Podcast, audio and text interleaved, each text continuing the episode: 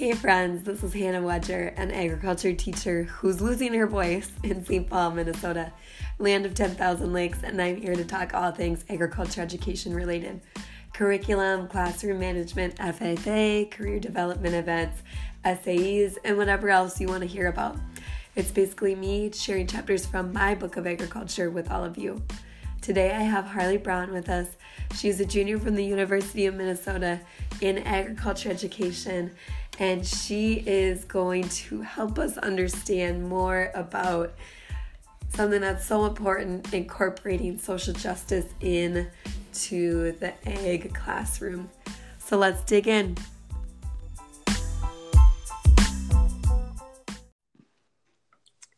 Hey, friends I have with me a very special guest. This is Harley Braun. Harley is a junior at the University of Minnesota, Twin Cities, studying agriculture education with a minor in racial justice and urban schooling and an emphasis in sustainable agriculture. So she is like an all around rock, rock star, and I'm so excited to have her on. Um, you will have to excuse my voice. I am getting over a cold, but I was so excited to have her on. I didn't want to cancel or reschedule. Um, and I'm going to let her do all the good talking today. So, uh, Harley, if you could go ahead and just tell us a little bit about yourself, that would be awesome. Great. Thanks so much for having me on again, Hannah. Um, I, like Hannah said, I'm a student at the University of Minnesota Twin Cities and I'm studying agricultural education. I became involved in agricultural education because I grew up in a really rural community and was involved in agricultural education classes at my school, and I was really involved in FFA as well, which led me to the University of Minnesota. Um, and since being at the U of M, I think being here in the Twin Cities and taking um, some of my different coursework has just really broadened my horizons about all that there is um, available within the education field. So that's just what I hope to talk a little bit about today. Yeah, and so I was asking Brandon Reiger, was a previous guest, who he thinks would be good to have on, and he was like, "Harley has some great stuff to talk about. You should definitely have her on." And I was like, "That is so good." Um, so we talked a little bit about you talking um, about empower, empowering underrepresented communities in agriculture and in agriculture education specifically. Um, so, kind of getting into that, what does empowering underrepresented communities in the agriculture classroom look like? I think that the first step to empowering different uh, communities in the ag classroom is just taking a step back and recognizing that you as a teacher don't hold all of the knowledge and but you do hold a lot of power so you as a teacher have a lot of power to give other people voice and give other people the opportunity to share the knowledge that they have.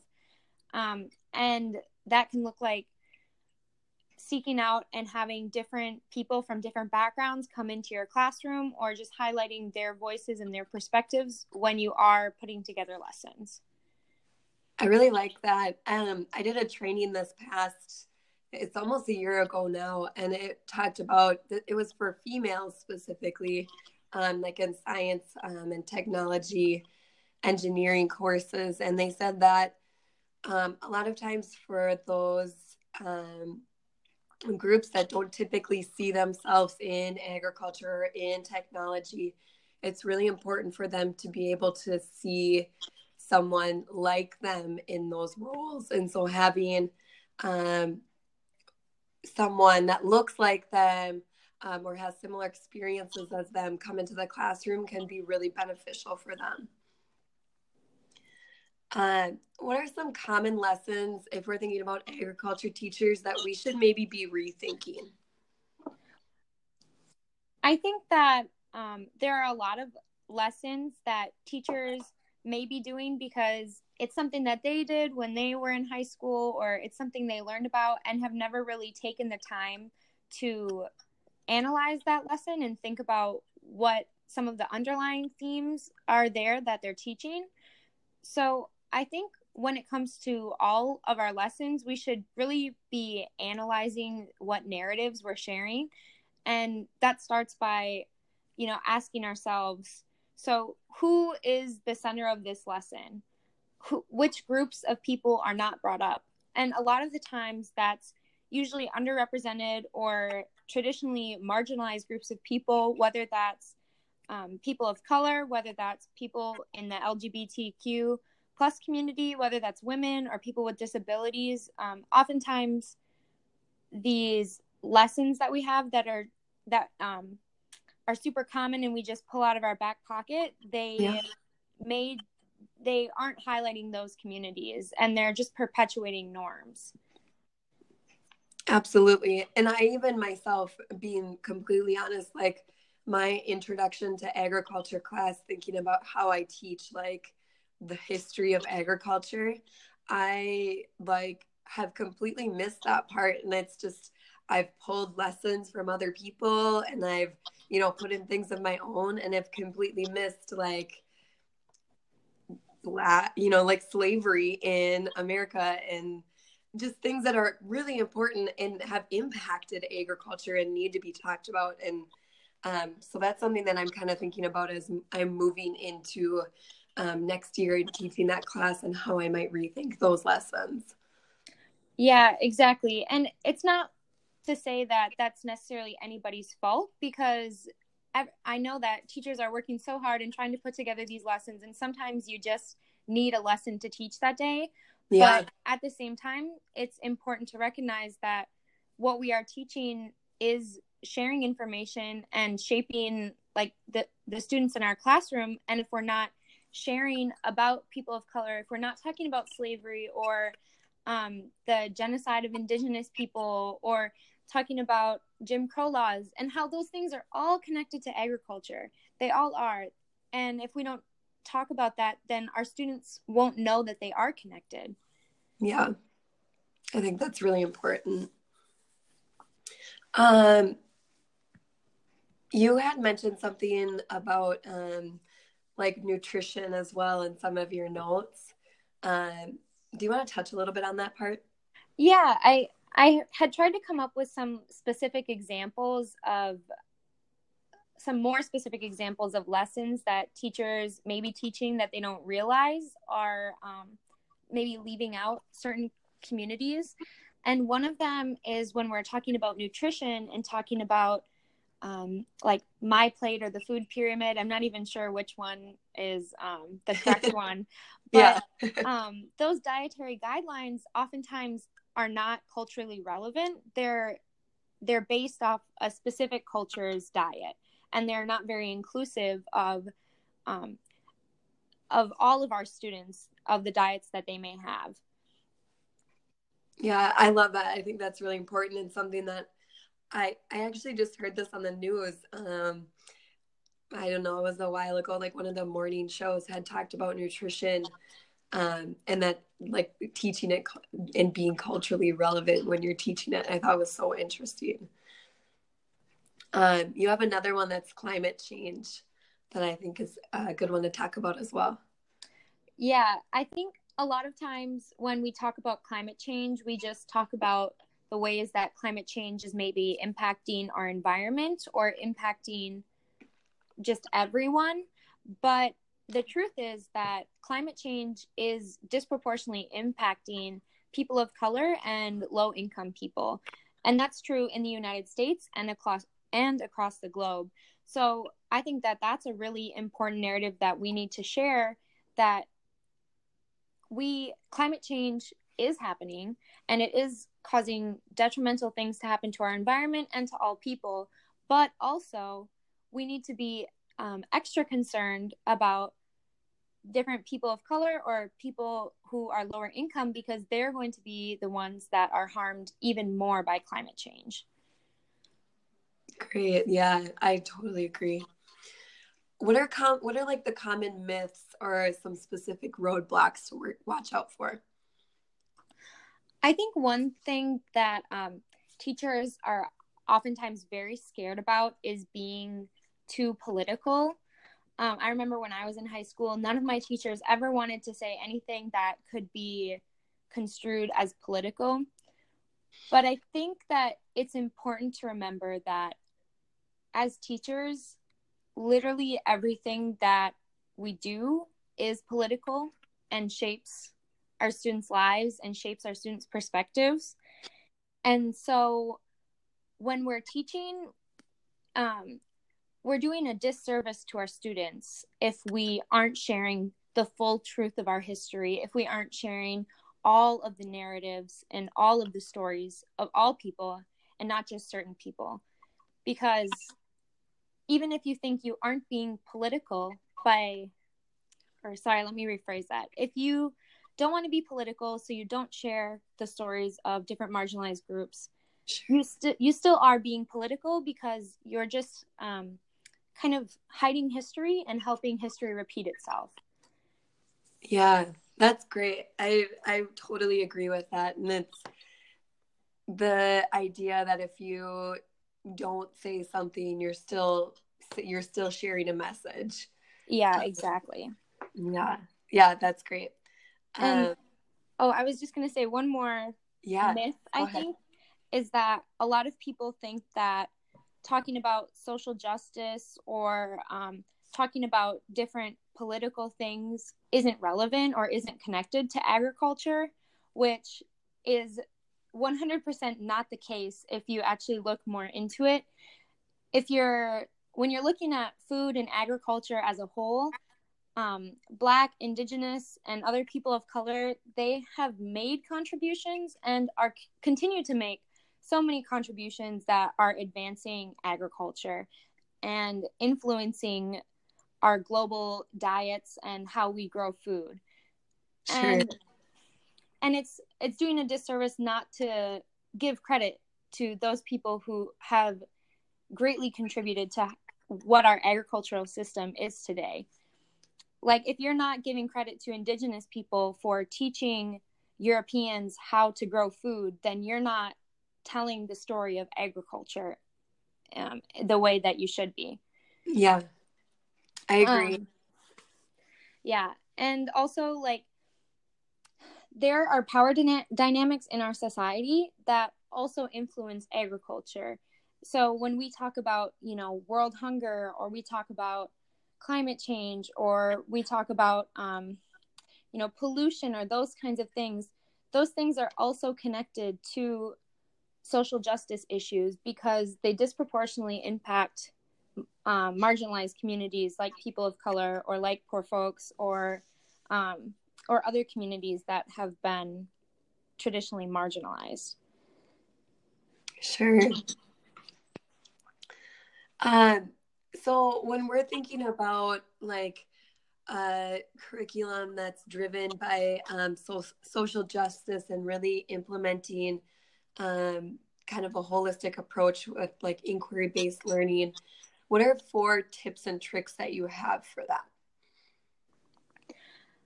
My first tip would be to really check yourself because as I always tell my students, check yourself. yeah, exactly. Because before we can tell anyone else anything or try and teach anything, we really need to make sure that um, we ourselves are, are checking our biases, are checking our preconceived. Um, we may have been taught things in the past that um, are not necessarily true or are not the full truth. And we need to check ourselves before we can um, try to change that narrative. Sure. Um, and then secondly, I had to uh, look outside yourself. So first, you need to ch- check. You need to look inside yeah. yourself, and then you need to look outside yourself because other people are resources to you, um, especially when we're talking about social justice things. Um, I'm white, and I know that a lot of other agriculture teachers, I know that the majority of teachers in general are also white. So if we want to be talking about social justice, that's great, but we need to be lifting up and empowering uh, the marginalized voices that are experiencing it on the daily because they can tell their story way better than we can. Absolutely. I love that. Look in your inside yourself, look outside of yourself and be able to kind of check what are your biases and then what is outside of you, what type of identities are different than your own that you need to be looking at. Mm-hmm. And then I would say that whatever lesson it is that you're doing or whatever activity you're doing, just always be questioning which perspectives or which narratives you are centering. Is what the narrative that you're centering is who you're talking about mainly white people? Is it mainly white men? Are those the only examples you're giving, or are you also using um, Black people, Indigenous people, uh, other people of color, disabled people, women, um, LGBTQ? Are you using them as role models, or are you only centering certain narratives? So, questioning perspectives and, that you are centering. Yes. And then the last thing would be to have an asset an asset based mindset over a deficit based mindset. So a lot of times when we're talking about social justice things and social justice issues, we focus a lot on the issues. We focus on all of the things that are going wrong, all of the ways that people are being oppressed, um, which for people who are a part of those communities, that can feel really draining and that can feel really tiring to just hear about all of the bad things that are happening. Um, so, something that I try to do when I'm doing my lessons and that has helped me is to focus on what are the good things that are coming out of uh, food justice movements, out of environmental justice movements. Who are people that I can highlight and bring up as success stories because that is more inspiring and more motivating for your students than just hearing about all of the bad things. It's important to teach about the bad things, but at the same time, show how others are working against those oppressive structures and being successful. I um, just listened to, I feel like an old lady when I say this, but I was listening to Oprah's podcast and she had um, a man on there that he had done research on hearing um, and being surrounded by positive um, positive stuff and he had some really crazy statistics but um, stuff like people who watch the news um, versus people who don't watch the news and people who don't watch the news are less depressed or report feeling more optimistic. Um, and his whole idea was that you surround yourself um, with people who are positive, um, and just with that idea that you're asset based like what are the good things that are happening um, even in this world that is is sometimes a little bit frustrating and um, depressing to be in. So um, that was a cool one and i think that goes along really well with what you're saying about the asset based over the deficit based like that we it's important to teach about that stuff like you said. It's important to teach about um, some of the less um, what's the word i'm looking for? Maybe less yeah, glamorous or less yeah, exciting. glamorous um, things in agriculture but looking at like you said what are the positive things that are happening what are those great movements that are happening and um, I, i'm really happy you brought that up because i think it's really important Mm-hmm. And if you search hard enough, there are so many amazing organizations or businesses or just um, speakers that are doing the work already. It's just we need to look for them and find them. Yeah. So uh, I um I have a question. As I was doing a lesson on, so I teach a couple sections of floral design um, and I, my uncle just recently passed away. So I brought in a bunch of the funeral flowers and I have four sections of this. So my first section, I taught all about um, like celebration of life flowers from my own perspective. So the funerals that I've been to. And then the next hour, I was like just starting class and I'm like, oh my gosh, I totally did not think about any of the other students in this classroom who may experience a funeral different than me. Um, and so I was, this was just kind of on the fly. Like, okay, this is how I experienced a funeral. This is what the flowers were. These was this is where the flowers were arranged at the funeral. Um, this is what some of the flowers meant to my family. Um, but then I asked students, you know, what are your experiences with funerals? What, what have you noticed about the flowers at the funerals? What do, you know, celebration of life um, events look like for your families? And they shared. But I'm a little bit curious to see, like, in that situation or for that lesson, thinking about talking about funerals and um, the flowers that are present at a funeral, how you might approach that um, in a way that would be um, inclusive and um, just thinking about all of my students in the class. Um, that's a great question. I think that what you did sounds like a really great way to um, incorporate your students' perspectives, especially on the fly. Um, I I feel like if I was planning that lesson, I would try to find maybe some different resources that showcase different like celebration of life events in different cultures or in different countries. Sure. But at the same time, recognizing that even if you find something for one culture that may not be representative for the entire, you know, for everybody in that culture. Yeah. So I think I think it is still important to get your students' pers- perspectives if they're willing to share, not forcing them to share, but if they would like to, to talk about specifically what does their family do or um, how do they practice within this their specific culture. Yeah, I it was interesting because there were some students in that hour that were willing to share.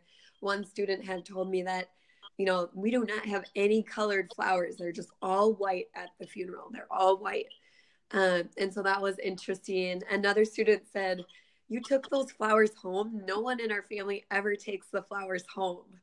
Um, and so it was just kind of interesting too, because I had students um, from similar cultures and they had different practices. Um, and so I thought that was a cool part that kind of got woven in.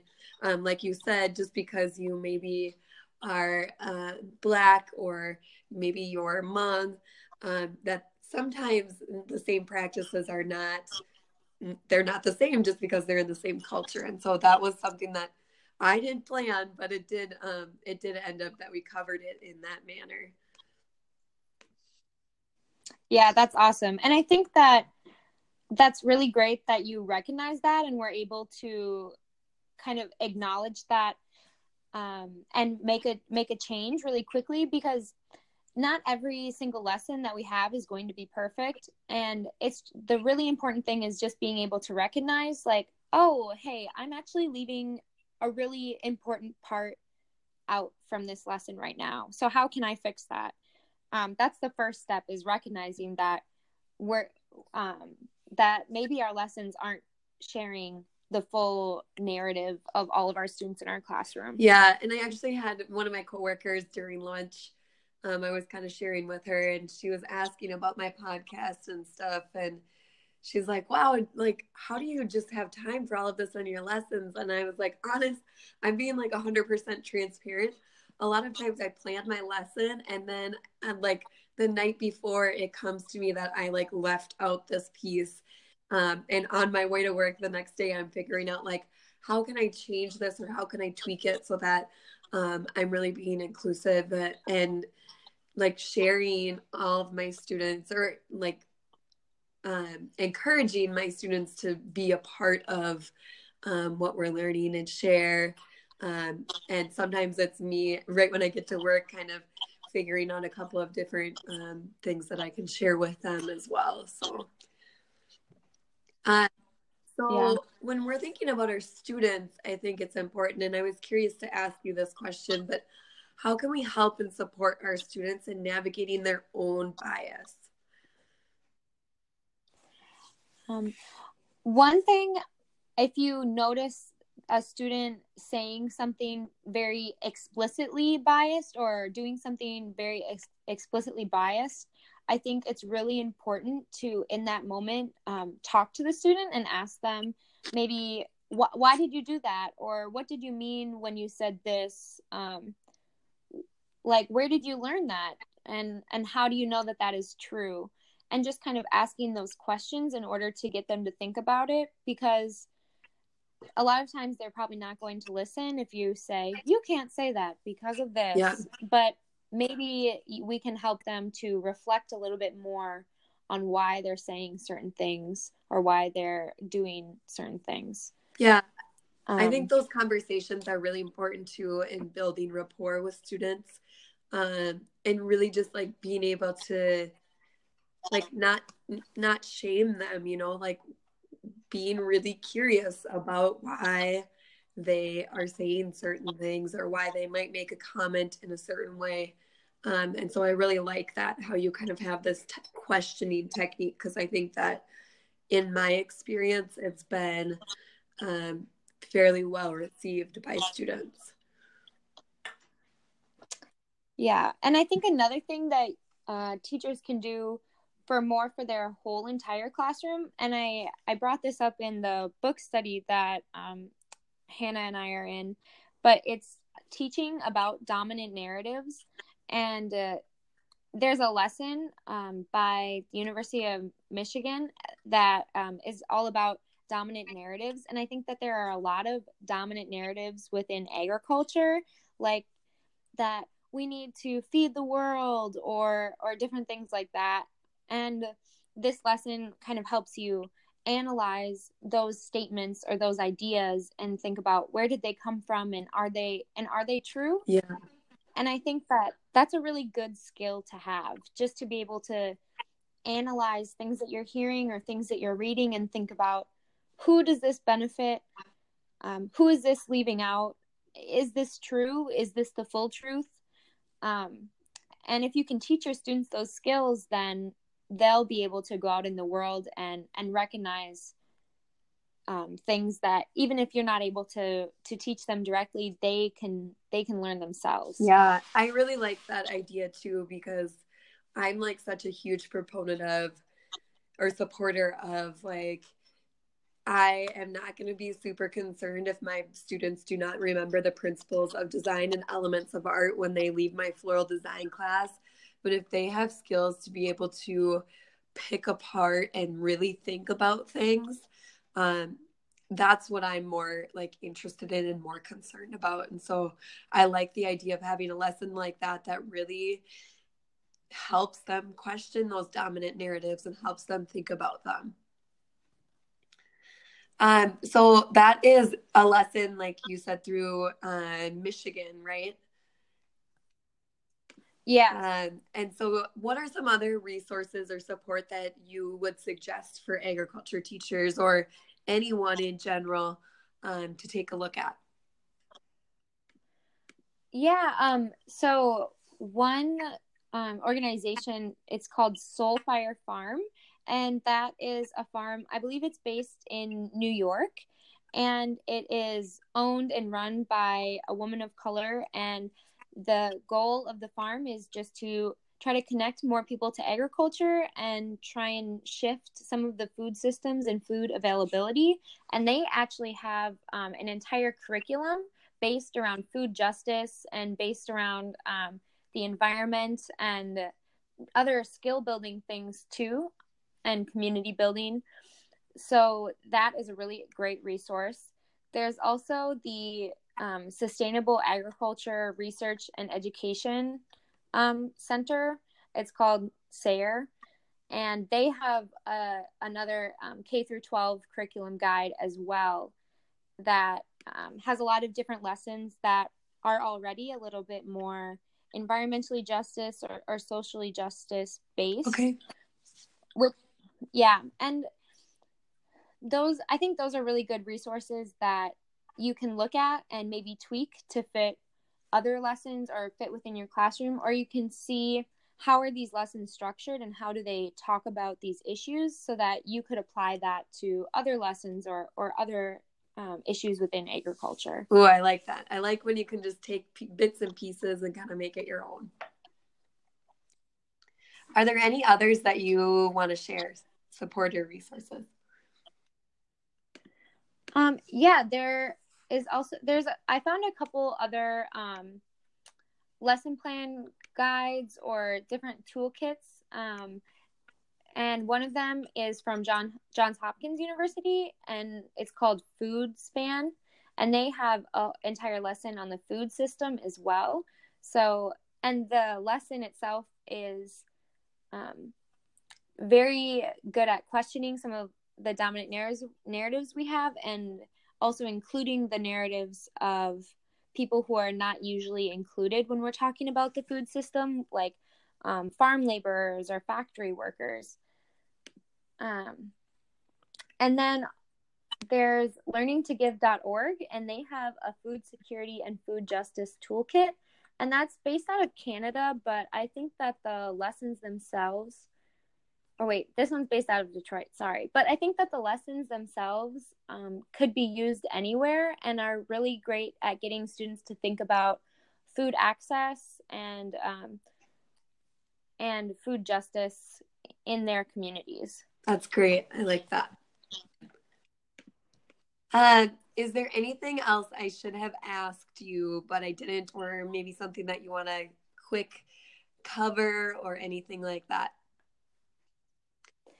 Um, I guess I just want to say that I um, am not like the end all be all resource on this, and that I'm sure there are a lot of things that I missed because I'm still learning too. So just recognizing that this is a learning process and that we all just need to be continuously working at looking inside ourselves and looking outside of ourselves and and questioning what things and what narratives we're sharing in the classroom because um, it's a it's a process and you're not just gonna all of a sudden wake up and be there. It's going to be something that you need to work at every day and it's something that i'm still working at too. So the best way we can learn is to reach out to other people um, and try and learn more. I really appreciate you saying that and i think that or i hope that it makes um, you know the listeners feel like it's okay. Like just do your best. Um, i uh, like I said and have shared and being very honest, a lot of times this is kind of a afterthought when I'm thinking about my lessons and I'm really trying to make it be more congruent. But uh, I think just having the idea that you are you're working on it and you're just being reflective of okay how did that lesson go today? Um, how did that interaction with the student go today what can i do better? Um, or how could that have gone differently? Or what could i have said differently?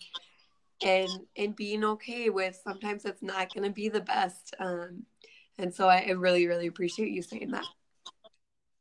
Yeah and i think an important thing too is remembering to talk to our students. So you know ask our students like how did that lesson go today? Did did you feel like you learned or or what did you feel like you learned about or did that feel uncomfortable to you? Why did that feel uncomfortable? Was it because it's just something you've never learned about, or was it because the way I presented this wasn't um, very inclusive and made me feel excluded? You know, it's like, I think it's also really important to be in conversation with our students because ultimately we're doing all of this for them and we want them to be learning and feel comfortable in in our classroom. Yeah, I like that. And I think just like a little tip for that, or what I was thinking about while you were talking about that, um, is in our district, we have to do like student surveys um, twice or three times throughout the year. Um, and they're just um, like anonymous digital surveys where you can ask the students questions. Um, and it made me think of that because I've had a survey come back um, where the student said that I like didn't out or they weren't always comfortable in my classroom for whatever reason. Um, and so like those that kind of feedback is so important and i think that you could do that on a scale with a lesson where maybe you just have a quick exit ticket that's digital that says you know goes over some of those questions that you've you asked or you um, talked about um, so i think that might be an easy way to do that and get some of that feedback that you're looking for if you're not comfortable having the conversation with the students. Uh, anything else that you want to cover? No, I, I think that's okay. it. Um, so this is my favorite part of the podcast because um, I get to know a little bit more about you. So my first question that I'm going to ask you is who has had the most influence on your career um, in youth work? Yeah, 100% my agriculture teacher, Mary Huffman. Um, she's the one who really saw a lot of potential in me and reached out to me to become more involved and try to reach that potential. And she inspired me to become an agriculture teacher and has really just propelled me on the path that I am today. And we're still good friends, and I love checking in with her. Um, so she's just been a really great influence on me as an individual and also career wise. I really love the ag ed world for like that reason because I still will like call and check in with my agriculture teacher and I just like it just gives you warm fuzzies and I have students who call and check in with me and I just I love the agriculture education world because I think that that's something that's kind of unique to us. I mean, I'm sure it happens in the other areas, but I feel like a little bit more so in ag ed but maybe I'm a little bit biased as well. I do feel like the ag ed community is very connected, which I appreciate. Yeah. Um, because I like to think of myself as a foodie and I like new restaurant suggestions. What's your go-to order at your favorite hometown restaurant? Uh, one of my favorite restaurants in Minneapolis is Hamburguesas El Gordo, and I always get the classic um, carne asada tacos they it's just beef and onions and cilantro with their salsa and they're like the best tacos that I've had in this. Oh, I love me some tacos. they are my favorite. um, and last question for you: What are three of your simple pleasures? Um, number one, always ice cream. I have my own hashtag on Instagram about how much I like ice cream. and I'm I have a goal of trying to go to every ice cream shop in the Twin Cities. Oh, how many have you gone to? Uh, do you know? Uh, I do have a list somewhere, but I haven't gone to many since summer ended. So now that summer is going to begin again, I need to get on. Um, I did notice I was just scrolling through your Instagram earlier this week, and you do have a lot of ice cream pictures. I do. um, Oh, and then my other simple pre- pleasures, I really like having my nails painted. It just really bothers me when they're not painted. So when I have a nice, fresh coat of nail polish, I always just feel really good. Um, and I also just love swimming outside and being in the sun. Um, so as you can tell, summer is my favorite time of the year because I get to have ice cream and I get to be outside in the sun. Yeah, that is awesome. I love that. um, so one last thing, if you could just let our audience know how they can find you. Yeah, I'm on Twitter at Harley Braun One, um, H A R L E Y B R A U N One. Um, and usually I just retweet things about agriculture or about social justice kind of related things. Um, I'm also on Instagram if you want to see some of my ice cream photos um, at Harley underscore 17. Perfect. Well, thank you so much for being on today. I really appreciate it. And I am so excited um, for everyone to be able to listen to this podcast um, and get to know you a little bit better. Thank you so much again for having me. Um, it was a great experience.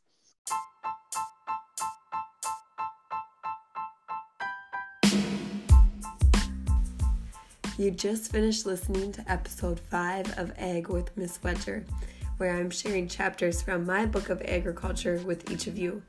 I hope you enjoyed listening and learned a little bit more about incorporating social justice in an ag classroom. For show notes, please visit my Instagram at Miss Wedger for more info about our chat today. If you have any questions or ideas on topics you want me to dig in and cover, or if you um, want to be a guest, I would love to have you. Please just send me an email at eggwithmisswedger at gmail.com. I hope you have a great week. Uh, and we will talk to you soon. And hopefully, next time I don't have a um, Phoebe Buffay from Friends voice. bye bye, everybody.